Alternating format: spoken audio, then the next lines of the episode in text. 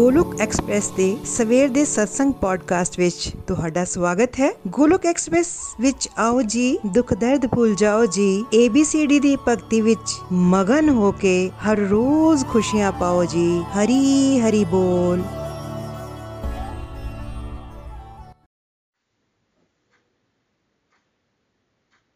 जय श्री कृष्ण चैतन्य प्रभु नित्यानंदा श्री अद्वैत गदाधर श्रीवासादि गौर भक्त वृंद हरे कृष्णा हरे कृष्णा, कृष्ण कृष्णा, हरे हरे हरे राम हरे Ram Ram Ram, Hare Hare.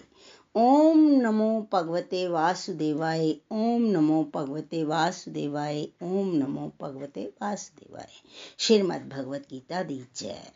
Visit through the body free as a soul Hari Hari बोल, हरि हरि बोल। शरीर तो रहिए, व्यस्त, आत्मा तो रहिए, मस्त, हरि नाम जपते हुए।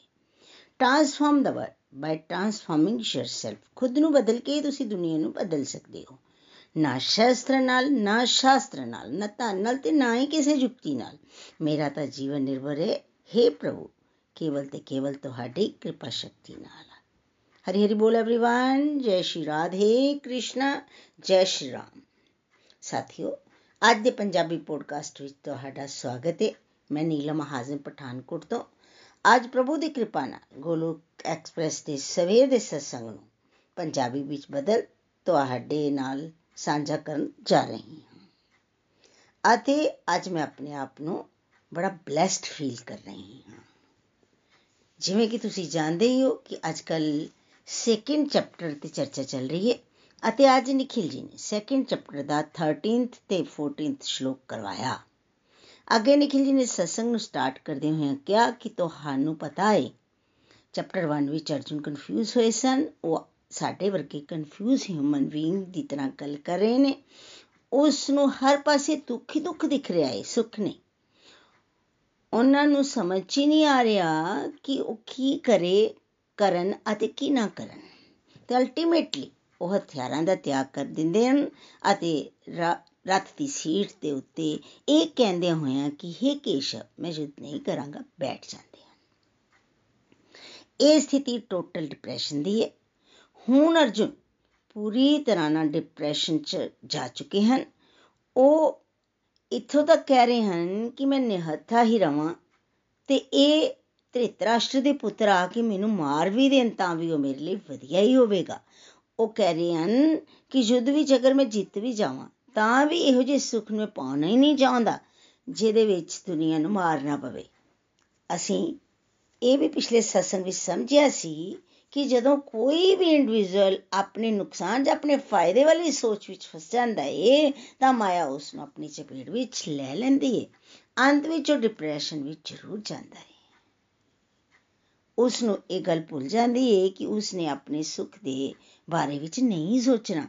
ਉਸ ਨੂੰ ਭਗਵਾਨ ਦੇ ਪਲੇਅਰ ਵਾਲੇ ਸੋਚਣਾ ਸੋਚਣਾ ਹੈ ਪਰ ਚੈਪਟਰ 1 ਵਿੱਚ ਅਰਜੁਨ ਵਾਂਗ ਅਸੀਂ ਇਸ ਗੱਲ ਨੂੰ, ਅਸੀਂ ਵੀ ਇਸ ਗੱਲ ਨੂੰ ਭੁੱਲ ਚੁੱਕੇ ਹਾਂ ਕਿ ਅਸੀਂ ਭਗਵਾਨ ਨੂੰ ਖੁਸ਼ ਕਰਨ ਦੇ ਬਾਰੇ ਸੋਚਣਾ ਹੈ ਕਿਉਂਕਿ ਅਸੀਂ ਉਹਨਾਂ ਦੇ ਸੇਵਕ ਹਾਂ ਪਰ ਅਸੀਂ ਤਾਂ ਮਨ ਦੇ ਅਕੋਰਡਿੰਗਲੀ ਡਿਸੀਜਨਸ ਲੈ ਲੈਂਦੇ ਹਾਂ। ਅਤੇ ਫਿਰ ਕਈ ਵਾਰੀ ਜ਼ਿੰਦਗੀ ਵਿੱਚ ਸਾਨੂੰ ਇੱਕ ਪਾਸੇ ਖਾਈ ਤੇ ਦੂਜੇ ਪਾਸੇ ਖੂਹ ਦਿਸਦਾ ਹੈ ਅਤੇ ਫਿਰ ਸਮਝ ਨਹੀਂ ਆਉਂਦਾ ਕਿ ਹੁਣ ਉਹ ਕਰਨ ਤੇ ਕੀ, ਹੁਣ ਅਸੀਂ ਕਰੀਏ ਤੇ ਕੀ ਕਰੀਏ। ਇੰਡੀਵਿਜੂਅਲ ਫਰਸਟ੍ਰੇਸ਼ਨ ਚ ਰਹਿੰਦਾ ਹੈ ਅਤੇ ਐਂਡ ਵਿੱਚ ਉਹ ਇੰਡੀਵਿਜੂਅਲ ਡਿਪਰੈਸ਼ਨ ਚਲਾ ਜਾਂਦਾ ਹੈ ਬਾਅਦ ਵਿੱਚ ਇਸ 네ਗੇਟਿਵਿਟੀ ਵਿੱਚੋਂ ਇੱਕ ਪੋਜ਼ਿਟਿਵਿਟੀ ਕੀ ਨਿਕਲੀ? ਚਲਦੇ ਹਾਂ ਚੈਪਟਰ 2 ਦੇ 7th ਸ਼ਲੋਕ ਵਿੱਚ। ਸਾਥੀਓ, ਪੂਰੀ ਦੀ ਪੂਰੀ ਭਗਵਦ ਗੀਤਾ ਵੇਦਾਂ ਦਾ ਨਿਚੋੜ ਹੈ ਅਤੇ ਚੈਪਟਰ 2 ਪੂਰੀ ਭਗਵਦ ਗੀਤਾ ਦਾ ਨਿਚੋੜ ਹੈ ਜਦੋਂ ਅਰਜੁਨ ਕਨਫਿਊਜ਼ ਹੋਏ ਤਾਂ ਇਸ 네ਗੇਟਿਵਿਟੀ ਵਿੱਚੋਂ ਪੋਜ਼ਿਟਿਵਿਟੀ ਇਹ ਨਿਕਲੀ ਕਿ ਅਰਜੁਨ ਹੰਬਲ ਹੋ ਗਏ ਉਸ ਉਹਨਾਂ ਨੇ ਆਪਣੀਆਂ ਕਮੀਆਂ ਨੂੰ ਮੰਨਿਆ ਕਿ ਉਸ ਨੂੰ ਪ੍ਰਭੂ ਕੁਝ ਸਮਝ ਨਹੀਂ ਆ ਰਿਹਾ ਹੁਣ ਮੈਂ ਤਾਂ ਮੂਰਖ ਹਾਂ ਮੈਨੂੰ ਇਹ ਵੀ ਪਤਾ ਨਹੀਂ ਲੱਗ ਰਿਹਾ ਕਿ ਮੇਰੇ ਲਈ ਕੀ ਠੀਕ ਹੈ ਤੇ ਕੀ ਗਲਤ ਹੈ ਪ੍ਰਭੂ ਤੁਸੀਂ ਹੁਣ ਮੈਨੂੰ ਦੱਸੋ ਮੈਂ ਤੁਹਾਡੀ ਸ਼ਰਨ ਚ ਆਇਆ ਹਾਂ ਤੁਸੀਂ ਮੈਨੂੰ ਆਪਣੇ ਸ਼ਾਗਿਰਦ ਬਣਾ ਲਓ ਤੇ ਖੁਦ ਮੇਰੇ ਗੁਰੂ ਬਣ ਜਾਓ। ਇਹੀ ਡਿਵੋਸ਼ਨ ਦੀ ਪ੍ਰਾਇਮਰੀ ਸਟੇਜ ਹੈ ਇਸ ਤੋਂ ਪਹਿਲਾਂ ਦੀ ਸਟੇਜ ਵਿੱਚ ਅਸੀਂ ਭਗਵਾਨ ਨਾਲ ਬਿਜ਼ਨਸ ਕਰ ਰਹੇ ਹੁੰਦੇ ਹਾਂ। ਪਰ ਇਸ ਸਟੇਜ ਵਿੱਚ ਅਸੀਂ ਮੰਨ ਰਹੇ ਹਾਂ ਕਿ ਮੈਨੂੰ ਕੁਝ ਨਹੀਂ ਪਤਾ, ਮੇਰੇ ਲਈ ਕੀ ਸਹੀ ਹੈ ਹੁਣ ਅਸੀਂ ਸਭ ਤੋਂ ਵੱਡਾ ਪ੍ਰਭੂ ਨੂੰ ਆਪਣਾ ਸ਼ੁਭ ਚਿੰਤਕ ਮੰਨ ਲਿਆ ਅਤੇ ਫਿਰ ਪ੍ਰੇਅਰ ਵੀ ਕਰ ਰਹੇ ਹਾਂ ਕਿ ਪ੍ਰਭੂ ਤੁਸੀਂ ਮੇਰੇ ਗੁਰੂ ਬਣ ਜਾਓ ਤੇ ਫਿਰ ਮੈਨੂੰ ਦੱਸੋ ਕਿ ਮੇਰੇ ਲਈ ਕੀ ਸਹੀ ਹੈ ਤੇ ਕੀ ਗਲਤ ਅਸਲ 'ਚ ਭਗਵਤ ਗੀਤਾ ਦਾ ਉਪਦੇਸ਼ ਹੁਣ ਸ਼ੁਰੂ ਹੋਇਆ ਹੈ ਜਾਣੇ ਕਿ ਕੋਈ ਜੀਵ ਕੋਈ ਵੀ ਜੀਵ ਜਦੋਂ ਤੱਕ ਇਸ ਸਟੇਜ ਉੱਤੇ ਨਹੀਂ ਆਉਂਦਾ ਨਾ ਉਸ ਨੂੰ ਭਗਵਤ ਗੀਤਾ ਦਾ ਉਪਦੇਸ਼ ਨਹੀਂ ਮਿਲੇਗਾ ਸਾਥੀਓ ਅਗਰ ਕੋਈ ਸੁਣਨਾ ਹੀ ਨਹੀਂ ਚਾਹੇ ਤਾਂ ਅਸੀਂ ਉਸ ਨੂੰ ਕਿਸ ਤਰ੍ਹਾਂ ਸਮਝਾ ਸਕਦੇ ਹਾਂ ਉਸ ਅੰਦਰ ਪਾਤਰਤਾ ਹੀ ਨਹੀਂ ਹੈ ਇਸ ਲਈ ਹਰ ਜੀਵਾਤਮਾ ਦੀ ਜਰਨੀ ਵਿੱਚ ਇੱਕ ਸਟੇਜ ਆਉਂਦੀ ਹੈ ਤੇ ਵਿਰਲਾ ਹੀ ਕੋਈ ਇੰਡੀਵਿਜੂਅਲ ਹੁੰਦਾ ਹੈ ਜਿਹੜਾ ਪਰਮਾਤਮਾ ਦੇ ਅੱਗੇ ਝੁਕਦਾ ਹੈ ਅਤੇ ਟੋਟਲ ਈਗੋ ਨੂੰ ਛੱਡ ਕੇ ਕਹਿੰਦਾ ਹੈ ਕਿ ਪਲੀਜ਼ ਪ੍ਰਭੂ ਮੇਰੀ ਮਦਦ ਕਰੋ। ਜ਼ਿਆਦਾਤਰ ਲੋਕਾਂ ਦੀ ਜਰਨੀ ਵਿੱਚ ਇਹ ਸਟੇਜ ਜਦੋਂ ਜ਼ਿਆਦਾ ਦੁੱਖਾਂ 'ਚ ਕੋਈ ਇੰਡੀਵਿਜੂਅਲ ਗੁਜ਼ਰਦਾ ਹੈ ਨਾ, ਤਾਂ ਆਉਂਦੀ ਹੈ ਜਿਵੇਂ ਅਰਜੁਨ ਦੇ ਕੇਸ ਵਿੱਚ ਤੇ ਭਵੀਸ਼ਨ ਜੀ ਦੇ ਕੇਸ ਵਿੱਚ। ਇਹ ਸਟੇਜ ਕਦੋਂ ਆਈ? ਜਦੋਂ ਅਰਜੁਨ ਸੰਸਾਰਿਕ ਦੁੱਖਾਂ 'ਚ ਫਸ ਗਿਆ ਏ, ਸਮਝ ਨਹੀਂ ਪਾ ਰਿਹਾ ਕਿ ਕਿਸ ਤਰ੍ਹਾਂ ਉਹ ਆਪਣੇ ਦਾਦਾ ਜੀ ਅਤੇ ਗੁਰੂ ਜੀ ਤੇ ਬਾਣ ਚਲਾਵੇ, ਤਾਂ ਉਹ ਪ੍ਰਭੂ ਦੀ ਸ਼ਰਨ 'ਚ ਗਏ। ਅਤੇ ਭਵੀਸ਼ਨ ਜੀ ਨੂੰ ਭਰੀ ਸਭਾ ਵਿੱਚ ਰਾਵਣ ਨੇ ਜਦੋਂ ਲੱਤ ਮਾਰੀ, ਤਾਂ ਦੁਖੀ ਹੋ ਕੇ ਭਗਵਾਨ ਰਾਮ ਜੀ ਦੀ ਸ਼ਰਨ 'ਚ ਗਏ। ਇਸ ਲਈ ਜਦੋਂ ਵੀ ਦੁੱਖ ਆਉਂਦਾ ਹੈ ਤਾਂ ਉਸ ਨੂੰ ਭਗਵਾਨ ਦੀ ਸ਼ਰਨ 'ਚ ਜਾਣ ਲਈ ਆਪਣੇ ਆਪ ਨੂੰ ਮੋਟੀਵੇਟ ਕਰੋ। ਅਸੀਂ ਇਹ ਨਹੀਂ ਸੋਚਣਾ, ਹਾਏ ਮੇਰੇ ਨਾਲ ਇਹ ਕੀ ਹੋ ਗਿਆ, ਕਿਉਂ ਹੋ ਗਿਆ? ਇਸ ਤਰ੍ਹਾਂ ਸੋਚ ਕੇ ਅਸੀਂ ਸਮਾਂ ਵੇਸਟ ਨਹੀਂ ਕਰਨਾ।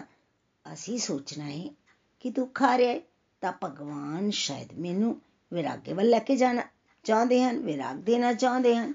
ਇਹ ਮੇਰਾ ਸਹਾਇਕ ਹੈ ਅਤੇ ਮੈਨੂੰ ਵੀ ਭਗਵਾਨ ਅੱਗੇ ਅਰਜੁਨ ਦੀ ਤਰ੍ਹਾਂ ਹੀ ਝੁਕ ਜਾਣਾ ਚਾਹੀਦਾ ਹੈ ਅਤੇ ਉਹਨਾਂ ਤੋਂ ਹੀ ਪੁੱਛ ਲੈਣਾ ਹੈ ਕਿ ਮੇਰੇ ਲਈ ਸਹੀ ਕੀ ਹੈ ਅਤੇ ਗਲਤ ਕੀ ਹੈ।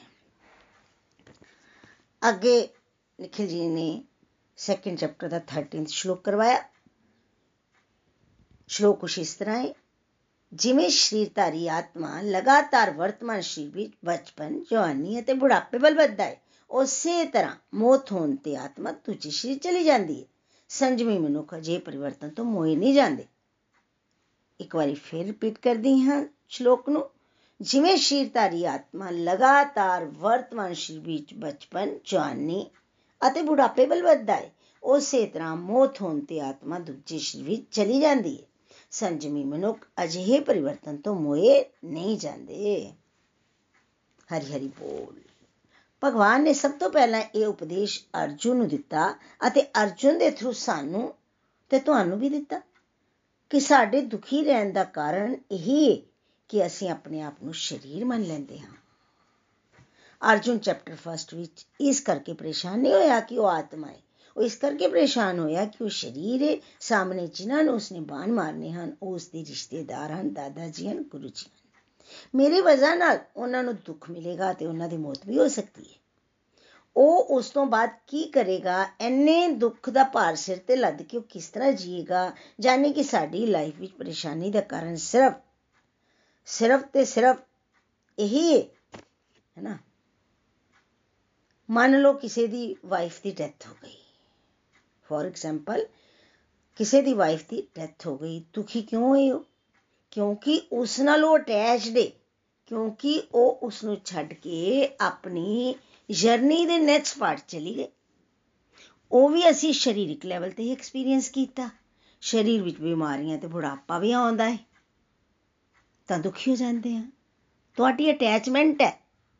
ਮੰਨ ਲਓ ਤੁਹਾਡੀ ਅਟੈਚਮੈਂਟ ਹੈ ਕਿ ਮੈਂ ਸੋਹਣੀ ਲੱਗਾ। ਪਰ ਸਮੇਂ ਦੇ ਨਾਲ ਨਾਲ ਫੇਸ ਤੇ ਝੁਰੜੀਆਂ ਪੈ ਗਈਆਂ। ਬੁਢਾਪਾ ਆਏਗਾ ਤਾਂ ਪੈਣਗੀਆਂ ਹੀ। ਕੋਈ ਵੀ ਬੁੱਢਾ ਬੁੱਢਾ ਹੋਣਾ ਤਾਂ ਚਾਹੁੰਦਾ ਹੀ ਨਹੀਂ।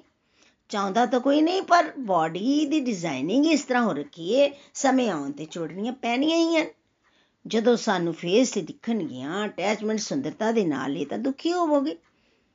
ਜਦੋਂ ਖਰਾਬ ਦਿਖੇਗਾ, ਜਿੰਨੀ ਸਰੀਰ ਨਾਲ ਅਟੈਚਮੈਂਟ ਵੱਧ ਓਨਾ ਹੀ ਸਰੀਰ ਦੀ ਖਰਾਬ ਹਾਲਤ ਨੂੰ ਦੇਖ ਕੇ ਦੁੱਖ ਆਵੇਗਾ। ਸਾਥੀਓ, ਸਰੀਰ ਨਾਲ ਜਿੰਨਾ ਅਸੀਂ ਜ਼ਿਆਦਾ ਚਿਪਕੇ ਰਾਂਗੇ ਨਾ, ਓਨਾ ਹੀ ਜ਼ਿਆਦਾ ਸਾਨੂੰ ਦੁੱਖ ਆਵੇਗਾ। ਹੁਣ ਭਗਵਾਨ ਕਹਿੰਦੇ ਆ, ਤੁਸੀਂ ਇਹ ਸਮਝੋ ਕਿ ਜਿਸ ਤਰ੍ਹਾਂ ਤੁਸੀਂ ਕੱਪੜੇ ਬਦਲਦੇ ਹੋ, ਜਿਵੇਂ ਕਿ ਮੈਂ, ਨikhil ਜੀ ਨੇ ਕਿਹਾ ਕਿ ਮੈਂ ਅੱਜ ਬਲੂ ਜੈਕਟ ਪਾ ਲੈਂਦਾ ਹਾਂ ਕੱਲ ਰੈੱਡ ਵਾਲੀ ਤੇ ਪਰਸੋਂ ਗ੍ਰੇ ਵਾਲੀ ਪਾ ਲੈਂਦਾ ਹਾਂ। ਜਿਸ ਤਰ੍ਹਾਂ ਅਸੀਂ ਸਾਰੇ ਰੋਜ਼ ਹੀ ਕੱਪੜੇ ਬਦਲਦੇ ਹਾਂ ਉਸੇ ਤਰ੍ਹਾਂ ਆਤਮਾ ਵੀ ਸਰੀਰ ਨੂੰ ਬਦਲਦੀ ਜਾ ਰਹੀ ਹੈ। ਕਰੋੜਾਂ ਜਨਮਾਂ ਤੋਂ ਇਹ ਪ੍ਰੋਸੈਸ ਚੱਲ ਰਹੀ ਹੈ। ਆਤਮਾ ਆਈ ਛੋਟੇ ਜਿਹੇ ਬੱਚੇ ਦੇ ਸਰੀਰ 'ਚ। ਫਿਰ 3-4 ਸਾਲ ਦਾ ਬੱਚਾ ਹੋ ਗਿਆ 9-10 ਸਾਲ ਦਾ ਹੋ ਗਿਆ ਤੇ ਇੱਥੇ ਬੈਠੇ 60-70 ਸਾਲ ਦੇ ਇੰਡੀਵਿਜੂਅਲ ਕੀ ਇਹ ਦੱਸ ਸਕਦੇ ਹਨ ਕਿ ਸਰੀਰ ਦਾ ਸਰੀਰ ਤਾਂ ਚੇਂਜ ਹੋ ਰਿਹਾ ਏ, ਪਰ ਕਦੀ ਉਹਨਾਂ ਨੂੰ ਅੰਦਰੋਂ ਇਹ ਫੀਲਿੰਗ ਆਈ ਕਿ ਉਹ ਬਦਲ ਰਹੇ ਹਨ? ਨਹੀਂ ਆਈ। ਅੰਦਰੋਂ ਇਹ ਫੀਲਿੰਗ ਨਹੀਂ ਆਉਂਦੀ ਕਿ ਅਸੀਂ ਬਦਲ ਰਹੇ ਹਾਂ। ਜਦੋਂ ਅੱਖਾਂ ਬੰਦ ਕਰਕੇ ਅਸੀਂ ਕਈ ਵਾਰੀ ਬੈਠਦੇ ਹਾਂ, ਪਰ ਸਾਨੂੰ ਲੱਗਦਾ ਕਿ ਅਸੀਂ ਤਾਂ ਉਹੀ ਹਾਂ ਮਤਲਬ ਆਤਮਾ ਲੈਵਲ ਤੇ ਸਾਡੇ ਅੰਦਰ ਚੇਂਜ ਨਹੀਂ ਆਉਂਦੀ।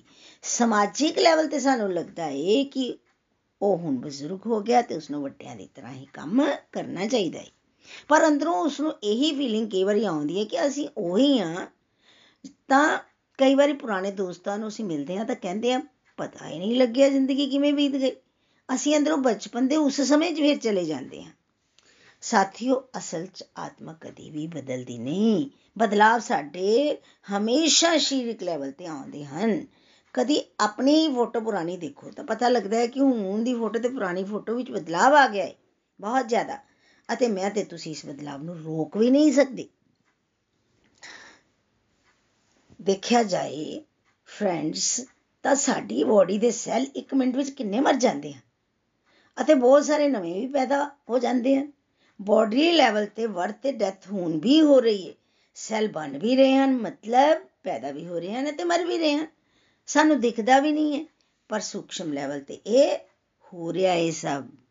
ਪ੍ਰਭੂ ਕਹਿੰਦੇ ਹਨ ਕਿ ਇਸੇ ਤਰ੍ਹਾਂ, ਜਿਸ ਤਰ੍ਹਾਂ ਤੁਸੀਂ ਕੱਪੜੇ ਬਦਲਦੇ ਹੋ, ਉਸੇ ਤਰ੍ਹਾਂ ਸੋਲ ਮੰਨ ਲਓ ਤੁਸੀਂ ਪਹਿਲਾਂ ਛੋਟੇ ਹੁੰਦੇ ਹੋ, ਫਿਰ 20 ਸਾਲ ਦੇ, ਫਿਰ 40 ਸਾਲ ਦੇ ਤੇ ਫਿਰ 80 ਸਾਲ ਦੇ ਹੋ ਜਾਂਦੇ ਹੋ।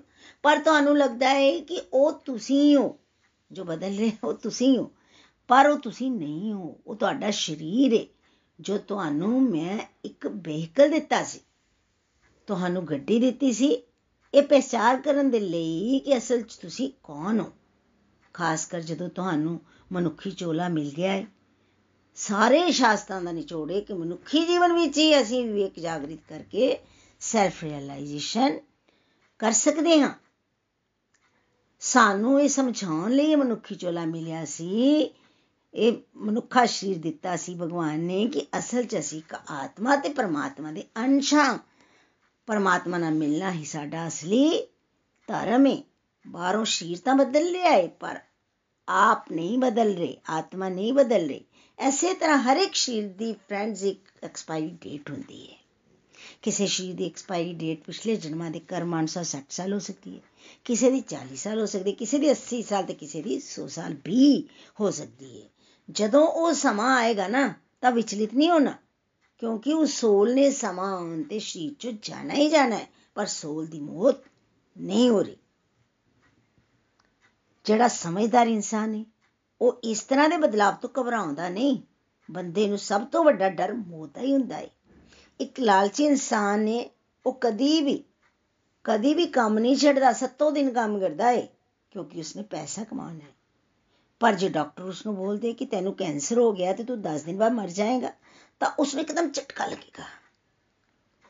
ਅਤੇ ਫਿਰ ਉਹ ਦੁਕਾਨ ਤੇ ਜਾਣਾ ਛੱਡ ਦੇਗਾ ਉਸ ਨੂੰ ਵਿਰਾਗ ਕੇ ਆ ਜਾਏਗਾ ਉਹ ਆਪਣੇ ਆਪ ਨੂੰ ਬਚਾਉਣ ਦੀ ਪੂਰੀ ਕੋਸ਼ਿਸ਼ ਡਾਕਟਰ ਦੀ ਮਦਦ ਨਾਲ ਕਰੇਗਾ। ਵੈਸੇ ਤਾਂ ਉਹ ਲਾਲਚੀ ਸੀ।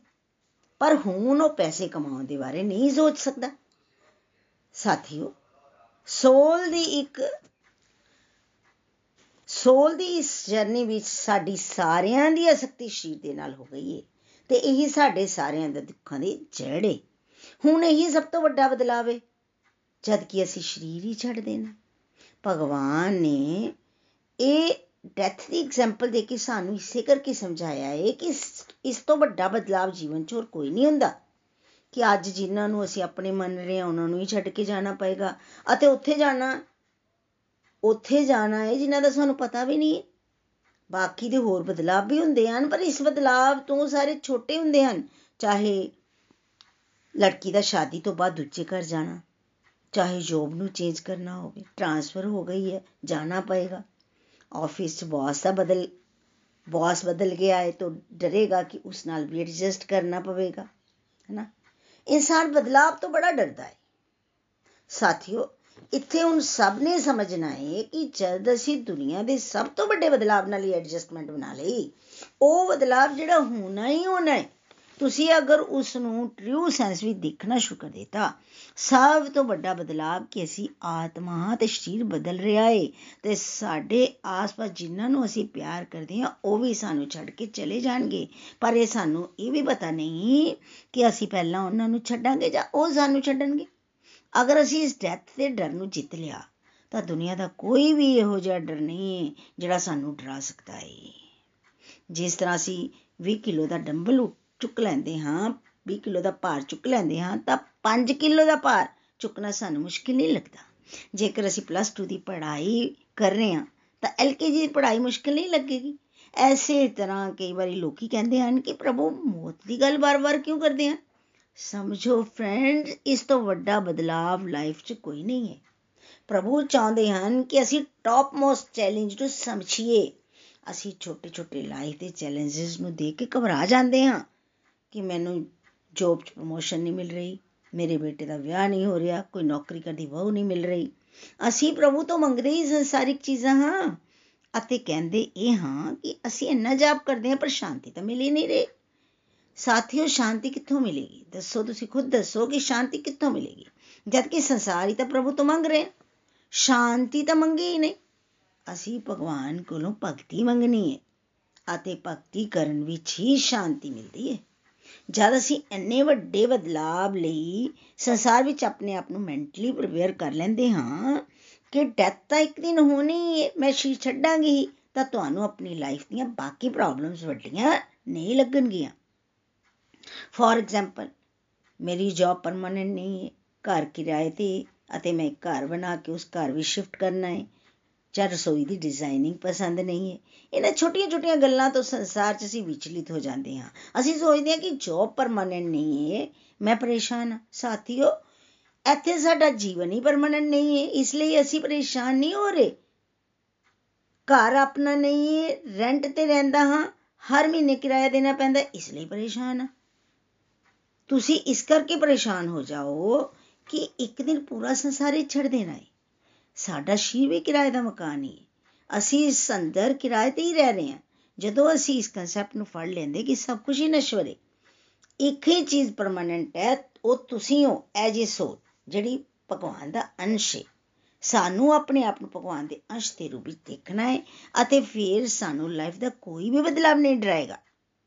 ਸਾਥੀਓ, ਸਾਨੂੰ ਡੈਥ ਦਾ ਸਮਾਂ, ਜਗ੍ਹਾ, ਮਿਤੀ ਦਾ ਤਾਂ ਪਤਾ ਨਹੀਂ, ਪਰ ਮੌਤ ਆਏਗੀ ਜ਼ਰੂਰ, ਇਹ ਪਤਾ ਹੈ। ਸਾਨੂੰ ਇਸ ਦੀ ਤਿਆਰੀ ਕਰਨ ਦੀ ਲੋੜ ਹੈ ਘਬਰਾਉਣ ਦੀ ਨਹੀਂ। ਸਾਥੀਓ, ਸਾਨੂੰ ਅਗਰ ਪਤਾ ਵੀ ਲੱਗ ਜਾਂਦਾ ਹੈ ਕਿ ਇਹ ਆਵੇਗੀ ਜ਼ਰੂਰ, ਪਰ ਪੂਰੇ ਐਜੂਕੇਸ਼ਨ ਸਿਸਟਮ ਵਿੱਚ ਇਸ ਦੀ ਤਿਆਰੀ ਨਹੀਂ ਕਰਵਾਈ ਜਾਂਦੀ। ਅਗਰ ਮੌਤ ਦੀ ਕਿਸੇ ਨਾਲ ਗੱਲ ਕਰੋ, ਤਾਂ ਸਾਰੇ ਕਹਿੰਦੇ ਹਨ, ਮਰਨ ਦਾ ਟੌਪਿਕ ਹੀ ਡਿਪਰੈਸਿਵ ਟੌਪਿਕ ਹੈ ਇਹਦੇ ਬਾਰੇ 'ਚ ਗੱਲ ਹੀ ਨਹੀਂ ਕਰਨੀ ਲਾਈਫ ਦੇ ਬਾਰੇ 'ਚ ਗੱਲ ਕਰੋ। ਅਗਰ ਮੌਤ ਦੀ ਤੁਸੀਂ ਗੱਲ ਹੀ ਨਹੀਂ ਕਰੋਗੇ, ਤਾਂ ਕੀ ਇਹ ਆਏਗੀ ਨਹੀਂ? ਆਏਗੀ। ਇਸ ਲਈ ਅਸੀਂ ਆਪਣਾ ਜੀਵਨ ਇਸ ਤਰ੍ਹਾਂ ਜੀਣਾ ਹੈ ਜਿਵੇਂ ਅੱਜ ਹੀ ਮੇਰਾ ਆਖਰੀ ਦਿਨ ਹੈ ਤਾਂ ਫਿਰ ਨਾ ਹੀ ਤੁਸੀਂ ਪੁਰਾਣੀਆਂ ਗੱਲਾਂ ਬਾਰੇ ਸੋਚੋਗੇ ਨਾ ਹੀ ਫਿਊਚਰ ਬਾਰੇ ਸੋਚੋਗੇ ਤੁਸੀਂ ਜ਼ਿਆਦਾ ਅਟੈਚਮੈਂਟ ਕਿਸ ਨਾਲ ਕਿਸ ਨਾਲ ਮਤਲਬ ਕਿਸੇ ਨਾਲ ਵੀ ਨਹੀਂ ਲਗਾਓਗੇ ਹੈਨਾ ਤੁਸੀਂ ਜ਼ਿਆਦਾ ਅਟੈਚਮੈਂਟ ਫਿਰ ਕਿਸੇ ਨਾਲ ਲਗਾਓਗੇ ਥੋੜੀ ਨਾ ਪ੍ਰੈਜ਼ੈਂਟ 'ਚ ਹਰ ਪਲ ਨੂੰ ਇੰਜੋਏ ਕਰਦੇ ਹੋਏ ਪ੍ਰਭੂ ਨੂੰ ਹਰ ਕੰਮ 'ਚ ਐਡ ਕਰਦੇ ਹੋਏ ਕਰੋਗੇ ਨਾਲ ਹੀ ਨਾਲ ਇਹ ਗੱਲ ਯਾਦ ਰੱਖੋਗੇ ਕਿ ਮੇਰੇ ਨਾਲ ਵੀ ਇਹ ਚੇਂਜ ਹੋਵੇਗਾ। ਕਿਉਂ ਨਾ ਮੈਂ ਆਪਣੀਆਂ ਸਾਰੀਆਂ ਡਿਊਟੀਆਂ ਇਮਾਨਦਾਰੀ ਨਾਲ, ਸੱਚਾਈ ਨਾਲ, ਚੰਗੀ ਤਰ੍ਹਾਂ ਨਾਲ ਪ੍ਰਭੂ ਨੂੰ ਖੁਸ਼ ਕਰਦੇ ਹੋਏ ਕਰਾਂ। ਸਾਥੀਓ, ਅਸੀਂ ਇਸ ਗੱਲ ਨੂੰ ਰੋਜ਼ ਅਨੁਭਵ ਕਰਦੇ ਹਾਂ। ਰੋਜ਼ ਕੋਈ ਨਾ ਕੋਈ ਸਾਡੇ ਆਸ-ਪਾਸ ਡੈਥ ਹੁੰਦੀ ਹੈ। ਕਦੀ ਕਿਸੇ ਰਿਲੇਟਿਵ ਦੀ, ਕਦੀ ਫਰੈਂਡਸ ਦੀ, ਕਦੀ ਘਰ ਵਿੱਚ ਕਿਸੇ ਦੀ, ਕਦੀ ਫਰੈਂਡ ਦੇ ਫਾਦਰ ਦੀ। ਰੋਜ਼ ਅਸੀਂ ਸੁਣਦੇ ਹਾਂ ਸੁਣਨ ਤੋਂ ਬਾਅਦ ਇੱਕ ਦੋ ਮਿੰਟ ਸੋਚਦੇ ਹਾਂ ਤੇ ਫਿਰ ਨਾਰਮਲ ਹੋ ਜਾਂਦੇ ਹਾਂ, ਭੁੱਲ ਜਾਂਦੇ ਪ੍ਰਭੂ ਕਹਿੰਦੇ ਹਨ ਕਿ ਇਸ ਨੂੰ ਭੁੱਲਣਾ ਨਹੀਂ, ਜੋ ਧੀਰ ਹਨ, ਉਹ ਜਿਹਦੇ ਅੰਦਰ ਪੇਸ਼ੈਂਸ ਹੈ, ਜਿਹੜਾ ਇਸ ਕਨਸੈਪਟ ਨੂੰ ਸਮਝ ਗਿਆ ਕਿ ਉਹ ਚੇਂਜ ਤੋਂ ਘਬਰਾਏਗਾ ਨਹੀਂ, ਉਹ ਫੋਕਸ ਪ੍ਰਭੂ ਦੇ ਨਾਲ ਬਣਾ ਕੇ ਚੱਲੇਗਾ। ਜਿਹੜਾ ਮੌਤ ਦਾ ਸਭ ਤੋਂ ਵੱਡਾ ਡਰ ਹੈ ਇੱਕ ਵਿਅਕਤੀ ਹੁਣ ਇਸ ਬਾਰੇ ਵੀ ਸਮਝ ਹੀ ਗਿਆ ਹੈ ਕਿ ਇਹੀ ਚੇਂਜ ਹੈ ਜਿਸ ਨੂੰ ਇਹ ਕਨਸੈਪਟ ਪਤਾ ਹੋਏਗਾ ਕਿ ਟਰਾਂਸ ਮਾਈਗ੍ਰੇਸ਼ਨ ਹੁੰਦਾ ਹੈ ਸੋਲ ਹੁਣ ਇਸ ਬਾਡੀ ਵਿੱਚ ਹੈ ਪਰ ਸੋਲ ਨੇ ਨੈਕਸਟ ਦੂਸਰੀ ਬਾਡੀ ਵਿੱਚ ਜਾਣਾ ਹੈ ਅਸੀਂ ਸੰਸਾਰ ਵਿੱਚ ਇਹੀ ਸੋਚਦੇ ਹਾਂ ਕਿ ਇਸੇ ਬਾਡੀ ਵਿੱਚੋਂ ਕਰਨਾ ਹੈ ਕਰ ਲੋ ਅੱਗੇ ਕੋਈ ਜੀਵਨ ਹੈ ਹੀ ਨਹੀਂ।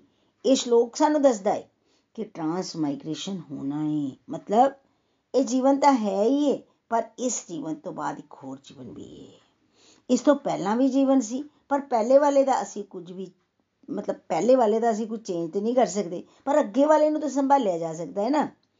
ਜਿਸ ਇੰਡੀਵਿਜੂਅਲ ਨੂੰ ਮਨੁੱਖੀ ਜੀਵਨ ਮਿਲ ਗਿਆ ਹੈ ਉਸ ਲਈ ਬਹੁਤ ਜ਼ਿਆਦਾ ਇੰਪੋਰਟੈਂਟ ਹੈ ਕਿ ਪਹਿਲਾਂ ਤਾਂ ਉਹ ਭਗਵਾਨ ਦੀ ਇਸ ਫਿਲਾਸਫੀ ਨੂੰ ਸਮਝੇ ਅਤੇ ਫਿਰ ਇਹੋ ਜਿਹੇ ਐਕਸ਼ਨ ਲਏ, ਇਹੋ ਜਿਹੇ ਕੰਮ ਕਰੇ ਜਿਹਦੇ ਨਾਲ ਉਹ ਆਪਣੇ ਅੱਜ ਨੂੰ ਵੀ ਸੰਭਾਲੇ, ਸੁਧਾਰੇ ਅਤੇ ਫਿਰ ਆਉਣ ਵਾਲੇ ਸਮੇਂ ਨੂੰ ਵੀ ਸੰਭਾਲੇ, ਅਗਲੀ ਲਾਈਫ ਨੂੰ ਵੀ ਚੰਗੀ ਤਰ੍ਹਾਂ ਨਾਲ ਗੁਜ਼ਾਰੇ। ਭਗਵਤ ਗੀਤਾ ਸਾਨੂੰ ਇਹ ਦੱਸਦੀ ਹੈ ਕਿ ਤੁਸੀਂ ਆਪਣੀ ਲਾਈਫ ਨੂੰ ਇਸ ਤਰ੍ਹਾਂ ਜੀਓ ਕਿ ਦੁਬਾਰਾ ਜੰਮਣ ਮਰਨ ਦੇ ਚੱਕਰ 'ਚ ਨਾ ਆਓ। ਇਸ ਲਈ ਚੇਂਜ ਤੋਂ ਘਬਰਾਉਣਾ ਨਹੀਂ, ਸਮਝ ਕੇ ਇਸ ਦੀ ਤਿਆਰੀ ਕਰਨੀ ਹੈ ਇਸ ਮੂਵਮੈਂਟ ਤੇ ਆਉਣ ਦੀ ਚੰਗੀ ਤਰ੍ਹਾਂ ਨਾਲ ਤਿਆਰੀ ਕਰਨੀ ਹੈ ਨੈਕਸਟ ਨਿਤਿਨ ਜੀ ਨੇ 14 ਸ਼ਲੋਕ ਕਰਵਾਇਆ ਸ਼ਲੋਕ ਇਸ ਤਰ੍ਹਾਂ ਹੈ हे ਕੁੰਤੀ ਪੁੱਤਰ ਸੁੱਖ ਤੇ ਦੁੱਖ ਦਾ ਪਲ ਪਰ ਵਿੱਚ ਆਉਣਾ ਅਤੇ ਸਮੇਂ ਨਾਲ ਚਲੇ ਜਾਣਾ।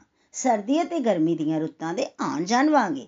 हे ਭਰਤ ਵੰਸ਼ੀ, ਉਹ ਇੰਦਰੀਆਂ ਦੀ ਸ਼ੋਅ ਨਾਲ ਪੈਦਾ ਹੁੰਦੇ ਹਨ ਅਤੇ ਮਨੁੱਖ ਨੂੰ ਚਾਹੀਦਾ ਹੈ ਕਿ ਬਿਨਾਂ ਡਾਮਾਡੋਲ ਹੋਏ ਉਹਨਾਂ ਨੂੰ ਸਹਿਨ ਕਰਨਾ ਸਿੱਖੇ। ਦੁਬਾਰਾ ਰਿਪੀਟ ਕਰਦੀ ਹਾਂ। हे ਕੁੰਤੀ ਪੁੱਤਰ ਸੁੱਖ ਅਤੇ ਦੁੱਖ ਦਾ ਪਲ ਪਰ ਵਿੱਚ ਆਉਣਾ ਅਤੇ ਸਮੇਂ ਨਾਲ ਚਲੇ ਜਾਣਾ। ਸਰਦੀ ਅਤੇ ਗਰਮੀ ਦੀਆਂ ਰੁੱਤਾਂ ਦੇ ਆਉਣ ਜਾਣ ਵਾਂਗੇ हे ਭਰਤ ਵੰਸ਼ੀ ਉਹ ਇੰਦਰੀਆਂ ਦੀ ਸ਼ੋਅ ਨਾਲ ਪੈਦਾ ਹੁੰਦੇ ਹਨ ਅਤੇ ਮਨੁੱਖ ਨੂੰ ਚਾਹੀਦਾ ਹੈ ਕਿ ਬਿਨਾਂ ਡਾਵਾਂਡੋਲ ਹੋਏ ਉਹਨਾਂ ਨੂੰ ਸਹਿਨ ਕਰਨਾ ਸਿੱਖੇ। ਇਹ ਸ਼ਲੋਕ ਸਾਡੀ ਲਾਈਫ ਦੇ ਨਾਲ ਰਿਲੇਟਡ ਬਹੁਤ ਹੀ ਪਿਆਰਾ ਸ਼ਲੋਕ ਹੈ ਭਗਵਾਨ ਸ਼੍ਰੀ ਕ੍ਰਿਸ਼ਨ ਇਸ ਸ਼ਲੋਕ ਵਿੱਚ ਗਹਿਰੀਆਂ ਗੱਲਾਂ ਦੱਸ ਰਹੇ ਨੇ।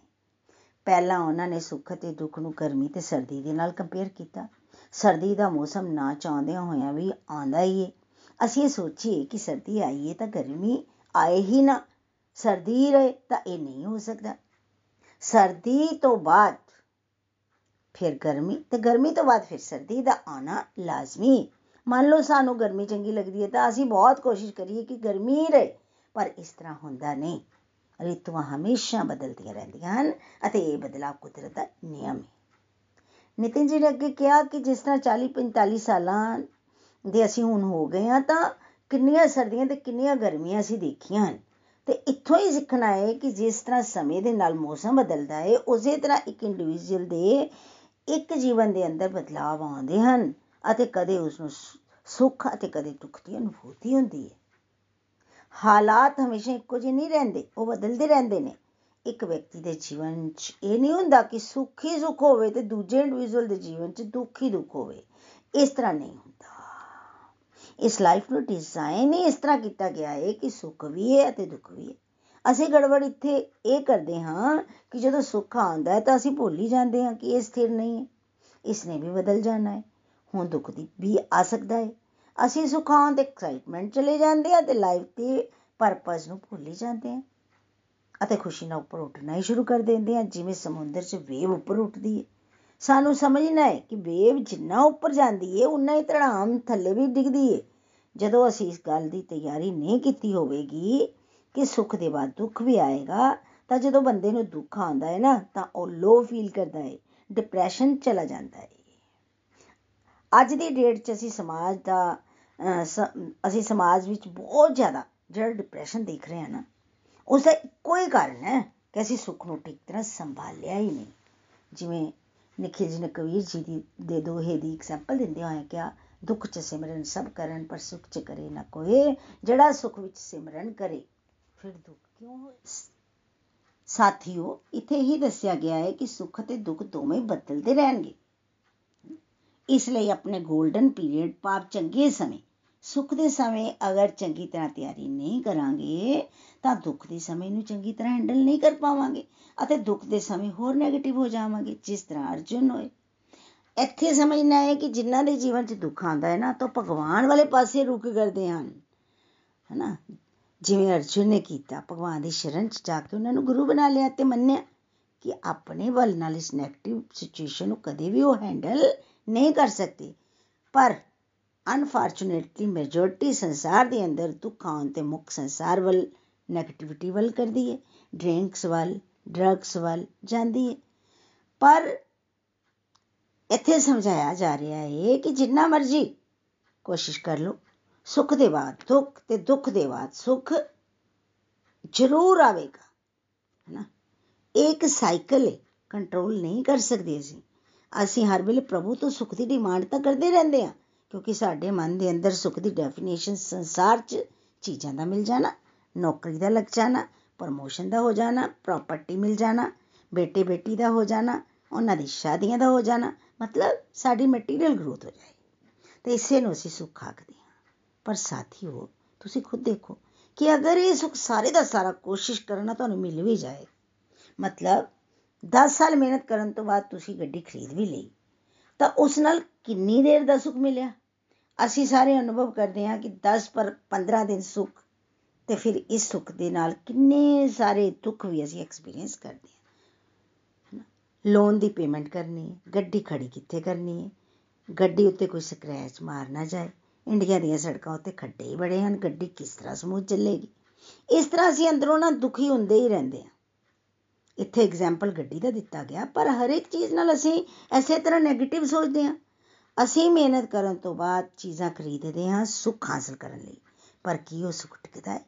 ਨਹੀਂ ਟਿਕਦਾ। ਕਿਉਂਕਿ ਉਹ ਸੁੱਖ ਟੈਂਪਰੇਰੀ ਹੈ।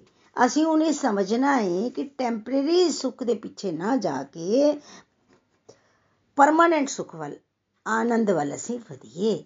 ਅਤੇ ਇਹ ਆਨੰਦ ਸਾਨੂੰ ਸਿਰਫ ਤੇ ਸਿਰਫ ਪਰਮ ਪਿਤਾ ਪਰਮੇਸ਼ਵਰ ਨਾਲ ਜੁੜਨ ਨਾਲ ਮਿਲੇਗਾ।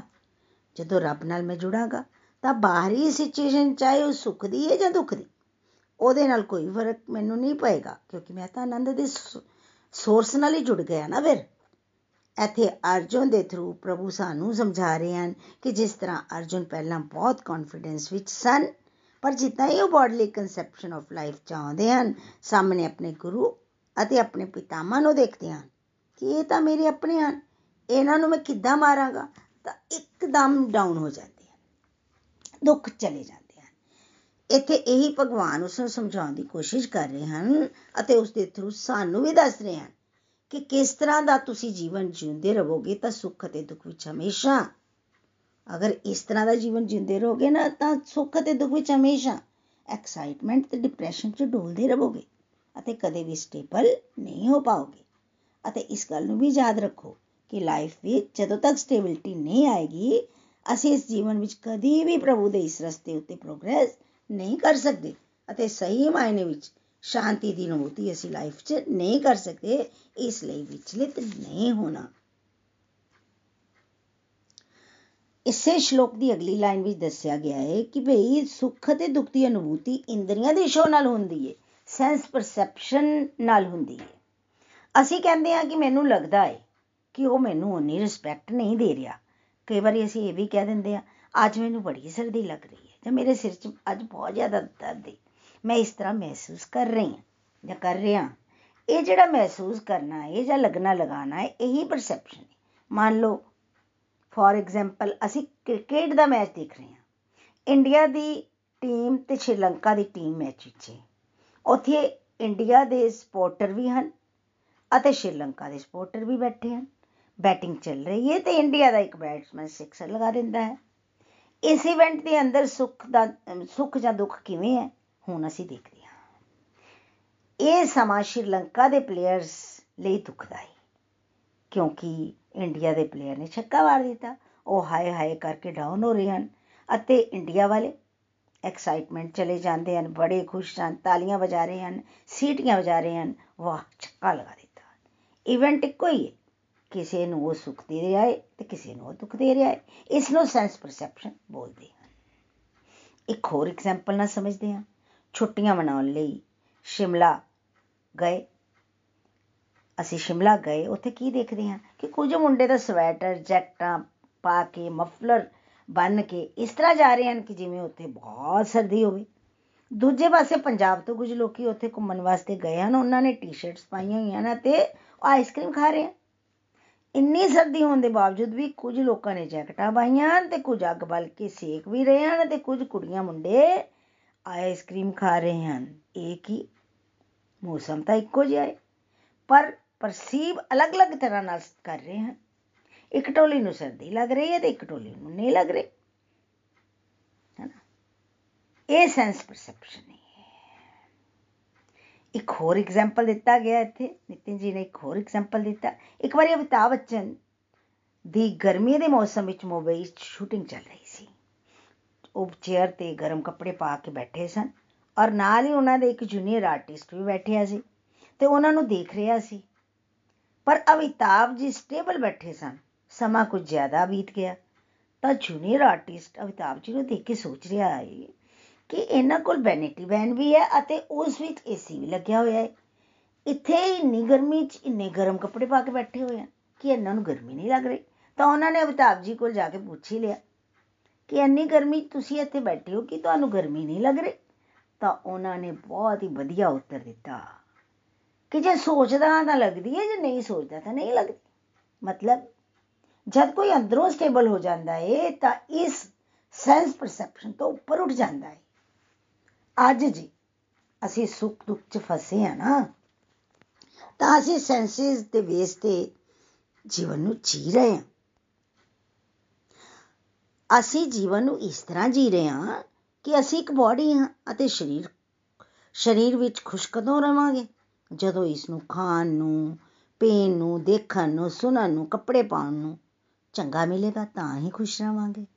ਜਦੋਂ ਅਸੀਂ ਇਸ ਕਨਸੈਪਟ ਨੂੰ ਸਮਝ ਲਵਾਂਗੇ ਕਿ ਲਾਈਫ ਦੇ ਅੰਦਰ ਕਦੀ ਮੇਰੇ ਹਿਸਾਬ ਨਾਲ ਹੋਏਗਾ ਤੇ ਕਦੀ ਨਹੀਂ ਵੀ ਹੋਏਗਾ ਮੈਜੋਰਟੀ ਟਾਈਮ ਤੇ ਮੇਰੇ ਹਿਸਾਬ ਨਾਲ ਨਹੀਂ ਹੋਏਗਾ, ਅਤੇ ਜੇਕਰ ਮੈਂ ਆਪਣੇ ਆਪ ਨੂੰ ਤਿਆਰ ਰੱਖਾਂਗਾ ਤਾਂ ਫਿਰ ਅਸੀਂ ਸੈਂਸ ਪਰਸੈਪਸ਼ਨ ਤੋਂ ਉੱਪਰ ਉੱਠ ਜਾਵਾਂਗੇ। ਇਸ ਲਈ ਭਗਵਾਨ ਇੱਥੇ ਕਹਿ ਰਹੇ ਹਨ ਕਿ ਮਨੁੱਖ ਨੂੰ ਚਾਹੀਦਾ ਹੈ ਕਿ ਬਿਨਾਂ ਵਿਚਲਿਤ ਹੋਇਆ ਇਹਨਾਂ ਦੋਨਾਂ ਨੂੰ ਸਹਿਨ ਕਰਨਾ ਸਿੱਖੇ। ਸਾਥੀਓ, ਸਾਡੀ ਟੋਲਰੈਂਸ ਪਾਵਰ ਬੜੀ ਘੱਟ ਹੁੰਦੀ, ਘੱਟ ਹੋ ਚੁੱਕੀ ਹੈ। ਇਸ ਲਈ ਜਦੋਂ ਸੁੱਖ ਆਉਂਦਾ ਹੈ, ਮੰਨ ਲਓ ਕਿਸੇ ਕੋਲ ਪੈਸਾ, ਚੀਜ਼ਾਂ ਜਾਂ ਉਸਦੀ ਪ੍ਰਮੋਸ਼ਨ ਹੋ ਗਈ ਹੈ ਨਾ ਤਾਂ ਵੀ ਅਸੀਂ ਭਗਵਾਨ ਤੋਂ ਦੂਰ ਚਲੇ ਜਾਂਦੇ ਹਾਂ। ਕੁਝ ਕਿਸੇ ਕੋਲ ਬਹੁਤ ਜ਼ਿਆਦਾ ਪੈਸਾ ਆ ਜਾਏ ਨਾ, ਤਾਂ ਤਾਂ ਵੀ ਉਹ ਅੰਦਰੋਂ ਅਭਿਮਾਨ ਚਲਾ ਜਾਂਦਾ ਤੇ ਭਗਵਾਨ ਤੋਂ ਦੂਰ ਹੋ ਜਾਂਦਾ ਹੈ। ਅਤੇ ਜਦੋਂ ਦੁੱਖ ਆਉਂਦਾ ਹੈ, ਤਾਂ ਇੰਨਾ ਜ਼ਿਆਦਾ ਲੋ ਫੇਸ ਚਲੇ ਜਾਂਦੇ ਆ, ਤਦ ਵੀ ਸਾਡੀ ਸਪਿਰਚੁਅਲ ਪ੍ਰੈਕਟਿਸਿਸ ਰੁਕ ਜਾਂਦੀਆਂ ਛੁੱਟ ਜਾਂਦੀਆਂ ਭਗਵਾਨ ਇੱਥੇ ਕਹਿ ਰਹੇ ਹਨ ਕਿ ਅਵਿਚਲ ਭਾਵਨਾ ਸਹਿਨ ਕਰਨਾ ਸਿੱਖੋ। ਅੰਦਰੋਂ ਉਥਲ-ਪੁਥਲ ਨਹੀਂ ਮਚਣੀ ਚਾਹੀਦੀ। ਜਿਹੜਾ ਇੰਡੀਵਿਜੂਅਲ ਸਹਿਨ ਨਹੀਂ ਕਰੇਗਾ ਉਸਦੀ ਸਪਿਰਚੁਅਲ ਪ੍ਰੋਗਰੈਸ ਨਹੀਂ ਹੋਏਗੀ। ਅੱਜ ਬੱਚਿਆਂ ਨੂੰ ਥੋੜੀ ਜਿਹੀ ਗਰਮੀ ਲੱਗਦੀ ਹੈ, ਤਾਂ ਫਟਾਫਟ ਏਸੀ ਔਨ ਕਰ ਲੈਂਦੇ ਆ। ਪਸੀਨਾ ਇੱਕ ਵੀ ਬੂੰਦ ਨਹੀਂ ਆਉਣਾ ਚਾਹੀਦਾ। ਬਹੁਤ ਗਰਮੀ ਸਮਝ ਲਓ ਕਿ ਸਹਿਨ ਕਰਨ ਦੀ ਸ਼ਕਤੀ ਘਟ ਗਈ ਹੈ। ਭੁੱਖ ਲੱਗੀ ਤਾਂ ਰਸੋਈ 'ਚ ਫਟਾਫਟ ਕੇ ਕੁਝ ਨਾ ਕੁਝ ਖਾ ਲਿਆ। ਸਹਿਨ ਕਰਨ ਦੀ ਸ਼ਕਤੀ ਘੱਟ ਹੋ ਰਹੀ ਹੈ। ਦੋ ਦਿਨ ਇਨਕਮ ਘੱਟ ਹੋਈ ਤਾਂ ਨੀਂਦ ਹੀ ਨਹੀਂ ਆਉਂਦੀ, ਮੇਰੀ ਤਾਂ ਇਨਕਮ ਹੀ ਘੱਟ ਹੋ ਗਈ। ਸਹਿਨ ਸ਼ਕਤੀ ਸਹਿਨ ਸ਼ਕਤੀ ਘੱਟ ਹੋ ਰਹੀ ਹੈ। ਥੋੜੇ ਜਿਹੇ ਬਿਮਾਰ ਹੋਏ ਚੱਟ ਡਾਕਟਰ ਕੋਲ ਦੌੜ ਕੇ ਸਹਿਨ ਕਰਨ ਦੀ ਆਦਤ ਛੁੱਟ ਗਈ। ਘੱਟ ਹੋ ਗਈ ਤਾਂ ਇਹ ਸ਼ਲੋਕ ਸਾਨੂੰ ਦੱਸਦਾ ਹੈ ਕਿ ਇਸ ਮੈਟੀਰੀਅਲ ਵਰਲਡ ਵਿੱਚ ਆਏ ਹਾਂ। ਅਗਰ ਅਸੀਂ ਆਏ ਹਾਂ ਤਾਂ ਸੁੱਖ ਵੀ ਆਏਗਾ, ਦੁੱਖ ਵੀ ਆਏਗਾ। ਸਹਿਨ ਉਸ ਨੂੰ ਕਰਨਾ ਸਿੱਖੋ। ਸਿੱਖਣਾ ਹੈ ਸਾਨੂੰ। ਅੰਦਰੋਂ ਆਪਣੀ ਪ੍ਰਾਇੋਰਟੀ ਨੂੰ ਯਾਦ ਰੱਖੋ ਕਿ ਉਹ ਕੀ ਮੈਨੂੰ ਤਾਂ ਆਪਣੇ ਪ੍ਰਭੂ ਨਾਲ, ਆਪਣੇ ਸੰਬੰਧ ਨੂੰ ਸਟਰੋਂਗ ਕਰਕੇ ਚੱਲਣਾ ਹੈ ਪ੍ਰਭੂ ਨਾਲ ਕਨੈਕਟ ਹੋ ਕੇ ਚੱਲਣਾ ਹੈ ਹਾਲਾਤ ਚਾਹੇ ਅਨੁਕੂਲ ਹੋਣ, ਚਾਹੇ ਪ੍ਰਤੀਕੂਲ ਹੋਣ, ਮੇਰੇ ਹਿਸਾਬ ਨਾਲ ਹੋ ਰਿਹਾ ਹੈ ਜਾਂ ਨਹੀਂ ਹੋ ਰਿਹਾ ਹੈ ਮੈਨੂੰ ਆਪਣੇ ਸਤਸੰਗ, ਸਾਧਨਾ, ਸੇਵਾ, ਸਦਾਚਾਰ ਇਸ ਰਸਤੇ ਤੇ ਚੱਲਦੇ ਰਹਿਣਾ ਹੈ ਚੱਲਦੇ ਰਹਿਣਾ ਹੈ ਚੱਲਦੇ ਰਹਿਣਾ ਹੈ ਸਤਸੰਗ ਦੇ ਅਗਲੇ ਪਾਰਟ ਵਿੱਚ ਨਿਮੇਸ਼ ਜੀ ਨੇ ਸਤਸੰਗ ਨੂੰ ਸਮਰਾਈਜ਼ ਕਰਦਿਆਂ ਕਿਹਾ ਕਿ ਅੱਜ ਅਸੀਂ ਅੱਜ ਅਸੀਂ ਸਿੱਖਿਆ ਕਿ ਅਸੀਂ ਸਰੀਰ ਨਹੀਂ, ਆਤਮਾ। ਅਤੇ ਸਰੀਰ ਵਿੱਚ ਨਿਰੰਤਰ ਚੇਂਜ ਜਿਹੜੀ ਹੋ ਰਹੀ ਹੈ ਉਸ ਤੋਂ ਵਿਚਲਿਤ ਅਸੀਂ ਨਹੀਂ ਹੋਣਾ। ਸਾਨੂੰ ਬਿਨਾਂ ਵਿਚਲਿਤ ਹੋਏ ਪ੍ਰਭੂ ਦੇ ਰਸਤੇ ਤੇ ਹੌਲੀ ਹੌਲੀ ਅੱਗੇ ਵਧਦੇ ਜਾਣਾ ਹੈ ਬਦਲਾਵ ਤਾਂ ਆਉਂਦੇ ਰਹਿਣਗੇ। ਸਾਨੂੰ ਵਾਈਜ਼ ਬਣਨਾ ਹੈ ਆਪਣੇ ਆਪ ਨੂੰ ਆਤਮਿਕ ਲੈਵਲ ਤੇ ਕੰਮ ਚਲਾਉਣਾ ਹੈ ਇਸ ਰਸਤੇ ਤੇ ਚੱਲਦੇ ਆ ਵੀ ਸਫਰਿੰਗਸ ਆਉਣਗੀਆਂ, ਪਰ ਅਸੀਂ ਸਮਝਣਾ ਹੈ ਕਿ ਇਹ ਦੁੱਖ ਵੀ ਸਾਡੇ ਲਈ ਚੰਗੇ ਹਨ। ਅੱਗੇ ਉਹਨਾਂ ਨੇ ਕਿਹਾ ਕਿ ਸਰੀਰ ਦੁਆਰਾ ਜਿੰਨੇ ਵੀ ਕੰਮ ਅਸੀਂ ਕਰਦੇ ਹਾਂ, ਉਹ ਸਾਨੂੰ ਜੰਮਣ ਮਰਨ ਦੇ ਚੱਕਰ 'ਚ ਫਸਾਉਂਦੇ ਆ ਸਾਨੂੰ ਆਪਣੇ ਕੰਮਾਂ ਵੱਲ ਵਿਸ਼ੇਸ਼ ਧਿਆਨ ਦੇਣਾ ਹੈ ਤੇ ਹੁਣ ਸਾਨੂੰ ਭਗਤੀ ਨਾਲ ਸੰਬੰਧਿਤ ਕੰਮ ਕਰਨੇ ਹਨ ਤਾਂ ਕਿ ਮੋਹ ਮਾਇਆ 'ਚ ਨਾ ਫਸਦੇ ਪ੍ਰਭੂ ਨਾਲ ਜੁੜੀਏ। ਅਗਲੇ ਸ਼ਲੋਕ ਵਿੱਚ ਦੱਸਿਆ ਗਿਆ ਕਿ ਸੁੱਖ ਅਤੇ ਦੁੱਖ ਗਰਮੀ ਤੇ ਸਰਦੀ ਵਾਂਗ ਆਉਣ ਜਾਣ ਵਾਲੇ ਹਨ। ਸਾਨੂੰ ਇਹਨਾਂ ਤੋਂ ਘਬਰਾਉਣਾ ਨਹੀਂ ਹੈ। ਇਹ ਸੈਂਸ ਪਰਸੈਪਸ਼ਨ ਨੇ, ਮਤਲਬ ਲਗਣਾ ਲਗਾਣਾ ਹਾਲਾਤ ਇੱਕੋ ਜਿਹੇ ਨਹੀਂ ਹੁੰਦੇ, ਪਰ ਕਦੀ ਸੁੱਖ ਤੇ ਕਦੀ ਦੁੱਖ ਬਦਲਦੇ ਰਹਿੰਦੇ ਹਨ। ਜਿੰਨਾ ਵੀ ਐਕਸੈਸਿਵ ਕਿਉਂਕਿ ਅਸੀਂ ਐਕਸੈਸਿਵ ਥਿੰਕਿੰਗ ਕਰਨੇ ਆ, ਜਿੰਨਾ ਵੀ ਜ਼ਿਆਦਾ ਐਕਸੈਸਿਵ ਥਿੰਕਿੰਗ ਕਰਨੇ ਆ ਉਨਾ ਹੀ ਦੁਖੀ ਹੁੰਦੇ ਆ। ਮੰਨ ਲਓ ਕਿਸੇ ਨੇ ਘਰ ਬਣਾਇਆ ਉਸ ਨੂੰ ਉਸ ਨਾਲ ਅਸਕਤੀ ਹੋ ਗਈ, ਹੋ ਹੀ ਜਾਂਦੀ ਹੈ। ਤੇ ਫਿਰ ਉਹ ਕਹਿ ਰਿਹਾ ਹੈ ਕਿ ਪ੍ਰਭੂ, ਮੇਰਾ ਘਰ ਵਧੀਆ ਚੱਲਦਾ ਰਹੇ, ਮੇਰਾ ਪ੍ਰੋਫੈਸ਼ਨ ਵਧੀਆ ਚੱਲਦਾ ਰਹੇ ਤੇ ਪਰਿਵਾਰ ਖੁਸ਼ ਰਹੇ। ਇਨਕਮ ਹਰ ਸਮੇਂ ਵਧੀਆ ਆਉਂਦੀ ਰਹੇ, ਹੈਨਾ। ਇਸ ਤਰ੍ਹਾਂ ਸੋਚ ਸੋਚ ਕੇ ਅੰਦਰ ਉਹ ਫਿਰ ਉਹਦੇ ਅੰਦਰ ਨਾ ਡਰ ਪੈਦਾ ਹੋ ਜਾਂਦੇ। ਆ ਕਿ ਜੇ ਇਸ ਤਰ੍ਹਾਂ ਨਾ ਹੋਇਆ ਤਾਂ ਕੀ ਬਣੇਗਾ? ਪਰ ਸਾਨੂੰ ਸਮਝਣਾ ਪਵੇਗਾ ਕਿ ਹਾਲਾਤ ਹਮੇਸ਼ਾ ਇੱਕੋ ਜਿਹੇ ਨਹੀਂ ਰਹਿੰਦੇ। ਇਹਨਾਂ ਸ਼ਲੋਕਾਂ ਵਿੱਚ ਇਹੀ ਦੱਸਿਆ ਜਾ ਰਿਹਾ ਹੈ ਕਿ ਸੁੱਖ ਆਇਆ ਹੈ ਤਾਂ ਦੁੱਖ ਵੀ ਜ਼ਰੂਰ ਆਏਗਾ, ਤੇ ਫਿਰ ਦੁੱਖ ਦੇ ਬਾਅਦ ਸੁੱਖ ਵੀ ਆਏਗਾ। ਇਹਨਾਂ ਵਿੱਚ ਅਸੀਂ ਸਟੇਬਲ ਰਹਿਣ ਦੀ ਕੋਸ਼ਿਸ਼ ਕਰਨੀ ਹੈ। ਐਕਸਾਈਟਮੈਂਟ ਡਿਪਰੈਸ਼ਨ 'ਚ ਨਹੀਂ ਜਾਣਾ। ਇਹ ਤਾਂ ਹੀ ਹੋਏਗਾ, ਜੇਕਰ ਹਰ ਵੇਲੇ ਅੰਦਰੋਂ ਭਗਵਾਨ ਨਾਲ ਜੁੜ ਕੇ ਚੱਲਾਂਗੇ, ਤਾਂ ਹੀ ਅਸੀਂ ਸਮਰਹਿ ਪਾਵਾਂਗੇ ਅਤੇ ਪ੍ਰੋਗਰੈਸ ਕਰ ਪਾਵਾਂਗੇ। ਨਹੀਂ ਤੇ ਪਰੇਸ਼ਾਨੀ 'ਚ ਪੈ ਜਾਵਾਂਗੇ। ਸਾਨੂੰ ਸਮਝਣਾ ਹੈ ਕਿ ਹਾਲਾਤ ਤਾਂ ਬਦਲਦੇ ਰਹਿਣਗੇ। ਜਿਸ ਤਰ੍ਹਾਂ ਜ਼ਿਆਦਾ ਗਰਮੀ ਜਾਂ ਜ਼ਿਆਦਾ ਸਰਦੀ ਦੀ ਸਥਿਤੀ ਵਿੱਚ ਅਸੀਂ ਰੋਟੀ ਖਾਣਾ ਨਹੀਂ ਛੱਡਦੇ ਜੌਬ ਤੇ ਜਾਣਾ ਨਹੀਂ ਛੱਡਦੇ ਸ਼ੌਪ ਤੇ ਜਾਣਾ ਨਹੀਂ ਛੱਡਦੇ, ਉਸੇ ਤਰ੍ਹਾਂ ਅਸੀਂ ਕਿਸੇ ਵੀ ਚੀਜ਼ ਨਾਲ ਵਿਚਲਿਤ ਨਾ ਹੁੰਦੇ ਹੋਏ ਆਪਣਾ ਕੰਮ ਕਰਦੇ ਰਹਿਣਾ ਹੈ। ਕੰਮ ਕੀ ਹੈ? ਰੱਬ ਨਾਲ ਜੁੜਨਾ। ਸਤਸੰਗ ਸਾਧਨਾ ਸੇਵਾ ਦੇ ਰਸਤੇ ਤੇ ਅੱਗੇ ਵਿਚਲਿਤ ਨਾ ਹੁੰਦੇ ਹੋਏ ਵਧਦੇ ਜਾਣਾ। ਸਾਥੀਓ, ਅੱਜ ਦਾ ਸਤਸੰਗ ਬਹੁਤ ਵਧੀਆ ਸੀ। ਅੱਜ ਅਸੀਂ ਇਹ ਸਮਝਿਆ ਕਿ ਅਸੀਂ ਆਪਣੇ ਆਪ ਨੂੰ ਸਰੀਰ ਸਮਝੇ ਬੈਠੇ ਹਾਂ। ਅਸਲ 'ਚ ਅਸੀਂ ਸਰੀਰ ਨਹੀਂ, ਆਤਮਾ ਹਾਂ। ਸਰੀਰ ਦਾ ਪ੍ਰਤੀਬਲ ਬਦਲ ਰਿਹਾ ਹੈ, ਪਰ ਆਤਮਾ ਨਹੀਂ। ਜਿਸ ਤਰ੍ਹਾਂ ਸਾਡੇ ਵਾਲ ਵੱਧ ਜਾਂਦੇ ਹਨ ਕਟਵਾਣੇ ਪੈਂਦੇ ਹਨ, ਨਾਖੂਨ ਵੱਧਦੇ ਹਨ, ਤਾਂ ਕਟਵਾਉਂਦੇ ਹਾਂ। ਐਸੇ ਤਰ੍ਹਾਂ ਸਰੀਰ 'ਚ ਪਰਿਵਰਤਨ ਆਣਾ ਹੀ ਆਣਾ ਹੈ। ਤੁਸੀਂ ਰੋਕ ਨਹੀਂ ਸਕਦੇ। ਅਸੀਂ ਰੋਕ ਨਹੀਂ ਸਕਦੇ। ਹੈਨਾ? ਕਈ ਵਾਰੀ ਅਸੀਂ ਆਪਣੀ ਪੁਰਾਣੀ ਫੋਟੋ ਦੇਖ ਕੇ ਪਛਾਣ ਨਹੀਂ ਪਾਉਂਦੇ ਕਿ ਇਹ ਅਸੀਂ ਹੀ ਹਾਂ, ਕਿਉਂਕਿ ਸ਼ਕਲ ਚੇਂਜ ਹੋ ਜਾਂਦੀ ਹੈ। ਐਸੇ ਤਰ੍ਹਾਂ ਸਾਡੀ ਆਤਮਾ ਜਦੋਂ ਸਰੀਰ ਦੀ ਐਕਸਪਾਇਰੀ ਡੇਟ ਆਉਂਦੀ ਹੈ ਨਾ, ਤਾਂ ਸਰੀਰ ਨੂੰ ਛੱਡ ਕੇ ਦੂਸਰੇ ਸਰੀਰ ਚਲੀ ਜਾਂਦੀ ਹੈ। ਇਹ ਅਵਸਥਾ ਪਰਿਵਰਤਨ ਹੈ। ਅਸੀਂ ਸੋਚਦੇ ਹਾਂ ਕਿ ਸਰੀਰ ਪਰਿਵਰਤਨ ਮਤਲਬ ਮੌਤ। ਜੇ ਮੌਤ ਆ ਗਈ ਤਾਂ ਇਹ ਚੀਜ਼ ਸਭ ਤੋਂ ਵੱਡਾ ਦੁੱਖ ਹੈ। ਸਾਡੇ ਲਈ ਤਾਂ ਸਭ ਤੋਂ ਵੱਡਾ ਦੁੱਖ ਹੈ ਨਾ। ਹੁਣ ਇਹ ਇਹਨਾਂ ਸ਼ਲੋਕਾਂ ਤੋਂ ਸਮਝਿਆ ਕਿ ਜਿਵੇਂ ਸੁੱਖ ਤੋਂ ਬਾਅਦ ਦੁੱਖ ਦਾ ਆ ਜਾਣਾ ਜਾਂ ਗਰਮੀ ਤੋਂ ਬਾਅਦ ਸਰਦੀ ਦਾ ਆ ਜਾਣਾ, ਇਹ ਵੀ ਪਰਿਵਰਤਨ ਹੈ ਧੀਰ ਜਿਹੜਾ ਵਿਅਕਤੀ ਹੁੰਦਾ ਹੈ ਨਾ, ਕਦੀ ਵੀ ਦੁੱਖ ਸੁੱਖ ਤੋਂ ਘਬਰਾਉਂਦਾ ਨਹੀਂ। ਮੈਂ ਇੱਥੇ ਮੈਂ ਆਪਣੀ ਗੱਲ ਕਰਾਂ, ਤਾਂ ਪਹਿਲਾਂ ਮਤਲਬ ਕੋਈ ਵੀ ਗੱਲ ਛੋਟੀ ਜੀ ਹੋ ਜਾਣੀ ਤੇ ਘਬਰਾ ਜਾਣਾ। ਪਰ ਜਦੋਂ ਦੇ ਸਤਸੰਗ ਲਗਾਉਣੇ ਸ਼ੁਰੂ ਕੀਤੇ ਹਨ ਤਾਂ ਇਹ ਗੱਲਾਂ ਸਮਝੀਆਂ ਤਾਂ ਉਸ ਤੋਂ ਬਾਅਦ ਅੰਦਰੋਂ ਦੀ ਬਹੁਤ ਜ਼ਿਆਦਾ ਸਟੇਬਲ ਹੋ ਗਈ ਹਾਂ ਕਿਉਂਕਿ ਹੁਣ ਸਮਝ ਚ ਆ ਗਈ ਹੈ ਹੁਣ ਪਤਾ ਲੱਗ ਗਿਆ ਦੁੱਖ ਦੇ ਬਾਅਦ ਸੁੱਖ ਤੇ ਸੁੱਖ ਦੇ ਬਾਅਦ ਦੁੱਖ ਆਉਣਾ ਹੈ ਠੀਕ ਉਸੇ ਤਰ੍ਹਾਂ ਜਿਸ ਤਰ੍ਹਾਂ ਨਾਲ ਮੌਸਮ ਬਦਲਦਾ ਹੈ ਉਸ ਨੂੰ ਤੁਸੀਂ ਰੋਕ ਨਹੀਂ ਸਕਦੇ ਅੱਜ ਨਿਤਿਨ ਜੀ ਨੇ ਤੇ ਨਿਖਿਲ ਜੀ ਨੇ ਬਹੁਤ ਸਾਰੇ ਐਗਜ਼ਾਮਪਲਸ ਦਿੰਦੇ ਹੋਏ ਕਿਹਾ ਕਿ ਸੁੱਖ ਦੁੱਖ ਜਿਹੜੇ ਹਨ ਨਾ ਉਹ ਬਦਲਦੇ ਹੀ ਰਹਿਣਗੇ। ਸਾਡੀ ਪ੍ਰਕਿਰਤੀ ਡਿਜ਼ਾਈਨਡ ਇਸੇ ਤਰ੍ਹਾਂ ਹੋਈ ਹੈ। ਇਸ ਲਈ ਅਸੀਂ ਸਹਿਨ ਸ਼ਕਤੀ ਨਾਲ ਅੰਦਰੋਂ ਸਟੇਬਲ ਹੋ ਕੇ ਚੱਲਣਾ ਹੈ ਤੇ ਐਕਸਾਈਟਮੈਂਟ ਡਿਪਰੈਸ਼ਨ 'ਚ ਨਹੀਂ ਜਾਣਾ। ਈਗੋ ਨੂੰ ਛੱਡ ਕੇ ਅਟੈਚਮੈਂਟ ਤੇ ਐਕਸਪੈਕਟੇਸ਼ਨ ਨੂੰ ਛੱਡ ਕੇ ਗੱਲ ਨੂੰ ਸਮਝਣਾ ਹੈ ਅਤੇ ਅਵਿਚਲਿਤ ਹੋ ਕੇ ਚੇਂਜ ਨੂੰ ਸਹਿਨ ਕਰਨਾ ਸਿੱਖਣਾ ਹੈ। ਭਗਵਾਨ ਵੀ ਇਹ ਗੱਲ ਅਰਜੁਨ ਨੂੰ ਸਮਝਾ ਰਹੇ ਹਨ ਤੇ ਅਰਜੁਨ ਦੇ ਥਰੂ ਸਾਨੂੰ ਵੀ ਸਮਝਾ ਰਹੇ ਹਨ ਕਿ ਇਹ ਦੁੱਖ ਸੁੱਖ ਸਰੀਰ ਦੇ ਲੈਵਲ ਤੇ ਹਨ, ਹੈਨਾ? ਆਤਮਿਕ ਲੈਵਲ ਤੇ ਨਹੀਂ। ਅਸੀਂ ਪ੍ਰੇਅਰ ਅਰਜੁਨ ਵਾਂਗ ਕਰਨੀ ਹੈ। ਜਿਸ ਤਰ੍ਹਾਂ ਬੱਚੇ ਨੇ ਆਨਸਰ ਸ਼ੀਟ ਤੇ ਆਨਸਰ ਤਾਂ ਖੁਦ ਹੀ ਲਿਖਣੇ ਆ। ਇਸੇ ਤਰ੍ਹਾਂ ਇੱਥੇ ਪ੍ਰਭੂ ਨੇ ਸਭ ਕੁਝ ਸਾਨੂੰ ਸਮਝਾ ਦਿੱਤਾ ਤੇ ਹੁਣ ਆਤਮ ਕਿਰਪਾ ਪੇਸ਼ੈਂਸ ਦੇ ਨਾਲ ਸਤਸੰਗ, ਸਾਧਨਾ, ਸੇਵਾ ਨੂੰ ਵਧਾ ਕੇ ਖੁਦ ਹੀ ਕਰਨੀ ਪਵੇਗੀ।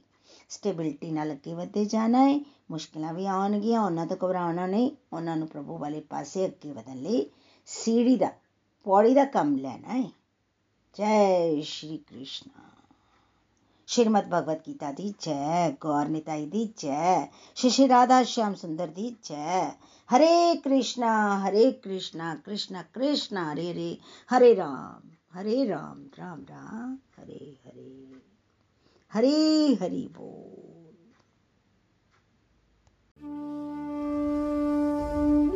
ਗੋਲੋਕ ਐਕਸਪ੍ਰੈਸ ਦੇ ਨਾਲ ਜੁੜਨ ਲਈ ਤੁਸੀਂ ਸਾਡੇ ਈਮੇਲ ਐਡਰੈਸ info@golokexpress.org ਦੇ ਰਾਹੀਂ ਸੰਪਰਕ ਕਰ ਸਕਦੇ ਹੋ ਜਾਂ ਸਾਡੇ WhatsApp ਜਾਂ Telegram ਨੰਬਰ 7018026821 ਨਾਲ ਵੀ ਜੁੜ ਸਕਦੇ ਹੋ। ਤੁਸੀਂ ਸਾਡੇ ਨਾਲ Facebook ਪੇਜ ਜਾਂ YouTube ਚੈਨਲ ਦੇ ਰਾਹੀਂ ਵੀ ਜੁੜ ਸਕਦੇ ਹੋ। ਹਰੀ ਹਰੀ ਬੋਲ।